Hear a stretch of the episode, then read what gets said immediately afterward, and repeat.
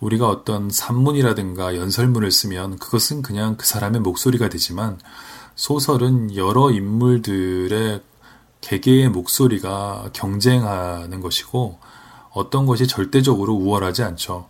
헛소리들의 경연장이다 이렇게 말할 수도 있습니다. 소설이라는 것은 음, 돈키호테의 말을 누가 진지하게 듣겠습니까? 그리고 돈키호테의 그 진지하지 못한 말 어, 모든 것을 말하자면 상대화시키는 그 돈키호테라는 인물의 그 움직임, 언행 이런 것 때문에 저는 소설의 어떤 근대성이 발화했다고 생각합니다. 쉽게 말해서 어, 소설만이 문학 장르 중에서 소설만이 희곡도 물론 그런 면이 있습니다만 어, 소설만이 어, 우리로 하여금 여러 심각하고 엄숙한 주장들을 상대화시켜서 즉 거리를 두고 볼 수 있게 만들어주죠.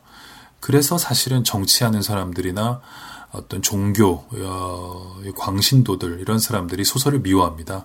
왜? 소설은 읽다 보면 뭐가 진실인지 모르겠거든요. 그리고 엄숙한 것을 태생적으로 소설은 싫어합니다.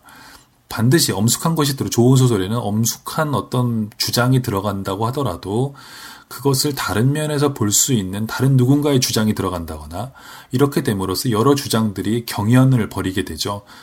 음, 그럼으로써 우리로 하여금 독자로 하여금 어, 어떤 하나의 주장에 전적으로 동조하지 못하게 하는 것이고 이게 근대 소설의 저는 매력이라고 생각을 합니다. 그 제가 소설을 좋아하는 이유이기도 하죠. 음, 그렇습니다. 인간의 정신을 자유롭게 만들어 줍니다. 생각하게 만들고요. 또 생각을 하지 않더라도 우리로 하여금 낄낄거리고 웃게 만들 수도 있잖아요. 어떤 엄숙한 주장들. 그런 것을 뭐 깊숙하게 밀어붙여서 어, 하나의 주제로 형성한 것이 움베르토 에코 장미 이름 같은 것이죠. 그 소설에는 장미 이름 그 소설에는 수도원의 어떤 책을 숨기기 위해서 가상의 책이죠. 아리스토텔레스의 어, 시학 제 3권. 사실은 웃음에 대한 어, 책이라고 얘기를 하는데 어, 가상의 책이죠, 물론. 그 책을 숨기는데 또 그 비밀을 숨기기 위해서 도서관을 불사르기까지 하는 이 인물 호르헤 에, 사실은 호르헤 루이 그 보르헤스 루이스 보르헤스가 모델이었다고 그러죠. 눈먼 도서관장이었죠. 나중에는 에, 보르헤스를 모델로 했다고 하는데 어쨌든 이 호르헤란 노인이 도서관을 불태우게 되는 이유는 이 웃음이라는 것이 위험하다는 거예요. 엄숙한 주장들을 희화화시키고 맥 빠지게 만드는 것이죠. 에, 그래서 정치가들이 툭하면 이 소설을 불태우려고 하는 겁니다. 시답잖아 보이는 것이 말이죠. 뭘 진지한 것을 자꾸 희롱하려고 그러고, 어, 그렇진 않다 하더라도 뭔가 이 삐딱하고 마음에 안 드는 거예요. 그게 정치적이고 엄숙한 주장들을 꼭 반대해서가 아니라, 그냥 소설이라는 것 존재 자체가 그 안에 넣어 놓으면 어떤 심각한 인물도 약간 웃겨 보여요. 별거 아닌 것처럼 보이고, 뭐 그렇기 때문에 싫어하고, 뭐 가까운 예로는 호메이니가 파트화를 내렸죠. 살만 루시디를 살해하는 자에게 어, 정말 신의 영광이 있을 것이다. 이런 파트화를 내려서 셀맨 루시디가 죽을 뻔하지 않았습니까? 어, 심지어 번역자, 일본어로 번역했던 번역자까지 살해당하는 그런 일이 있었는데요. 하여간 이 그, 이, 앞, 이 인물의 주장, 그, 나는 나를 파괴할 권리가 있다의 이 화자의 주장을 어, 제 주장으로 보셔서는 곤란하다는 거예요. 어, 그것은 이 인물이 갖고 있는 어떤 극단적인 세계관이고요. 음, 그렇습니다. 그래서 어, 하여튼 이 부분을 이제 저는 자주 읽게 되는데 근데 이번에 그 산동대학에 갈 때는 좀 다른 부분을 읽어봐야 되겠다 어, 그런 생각이 들었어요. 맨날 그 부분만 읽고 좀 지겹더라고요. 그래서 아 이번에는 2장을 읽어야 되겠다라고 생각을 했어요. 그래서 아 2장 좋지. 그래서 딱 보니까 2장도 약간 지뢰밭이에요. 어, 어, 위험한 부분들이 좀 있습니다. 그런데 잘 보니까 2장의 바로 앞부분은 그래도 괜찮은 것 같은 거예요. 그래서 아, 이, 이 장의 앞부분을 읽어야 되겠다라고 생각을 하고 산동대학에 갔습니다. 어, 가서 이제 뭐 그 학생들이 똘망똘망한 눈을 하고 이제 앉아 있어요. 뭐 국제학부기 때문에 그 산동대학은 또 중국에서는 아주 좋은 대학이라고 하더군요.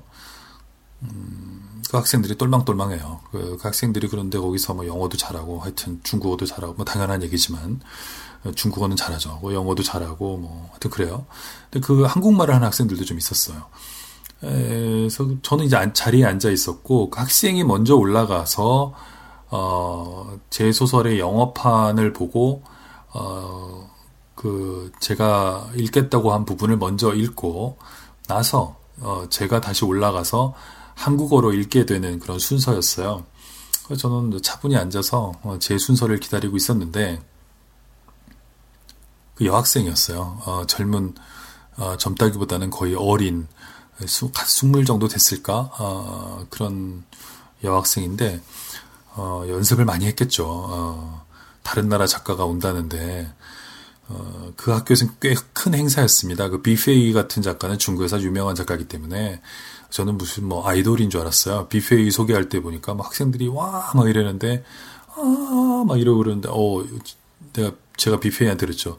야 너 홍콩에 있을 때는 잘 몰랐는데 잘 몰랐는데 여기 오니까 어, 스타 같다 그러니까 막 쑥스러워하더라고요.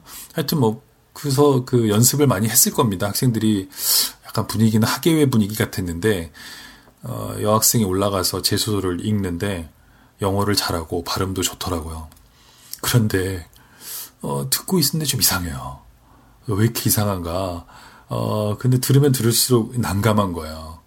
그 왜 그런 일이 벌어졌는지 제가 읽으면서 말씀을 드리겠습니다. 제가 원래 읽으려고 했던 부분은 이 장의 바로 앞부분입니다. 일단 이 부분을 한번 들어보시죠. 눈이 너무 많이 내려. 케이는 잘 있지? 벌써 다섯 시간째 유디트와 C가 탄 자동차는 한계령 어귀 에 국도상에 서 있다. 가끔씩 와이퍼를 작동시켜 차창에 쌓이는 눈을 치우는 것 말고는 아무 일도 하지 않고 있다. 라디오에서는 20년 만에 폭설이라고 말하고 있다. 중국 방면에서 형성된 기압골이 시베리아 기단과 부딪히면서 내린 눈이라 했다. 도로에 늘어선 차들은 꼼짝도 하지 않는다. 범퍼까지 차오르는 눈에는 타이어 체인도 소용없다. 근처에는 인가도 보이지 않는다. 어느새 땅거미가 지고 있다. 낮에도 어둑했던 사위는 오후 5시를 넘기자마자 캄캄해진다. C가 다시 와이퍼를 작동하려 했을 때 유디트가 오랜 침묵을 깨고 입을 열었다. 내버려도 밖이 안 보이는 게 더 좋아. 그녀는 휘파람을 불면서 손톱을 다듬고 있었다. 와이퍼의 작동을 멈추자 눈은 삽시간에 앞유리를 덮어버린다. 어렴풋하게 헤드라이트 불빛만이 느껴질 뿐. 차 안은 암흑에 가깝다. 조수석에 앉은 위디트의 모습도 잘 보이지 않는다. 그저 윤곽만이 감지될 뿐이다. 마음이 오히려 푸근해진다. 건조한 차 속의 공기 때문에 눈이 뻐근해져 온다. 여긴 북극 같아. 유디트가 차창에 얼굴을 기대며 말했다. 북극? 허영호라는 사람 알아? 어제 TV에서 허영호라는 사람이 북극을 정복하는 걸 보여줬어. 그런데 허영호가 썰매를 끌고 북극점을 향해 가는데 말이야. 북극은 거대한 얼음덩어리라서 바다 위에서 끊임없이 조금씩 움직이고 있대. 그래서 허영호는 마지막까지 극점 주위를 뱅뱅 돌아야만 했다는 거야.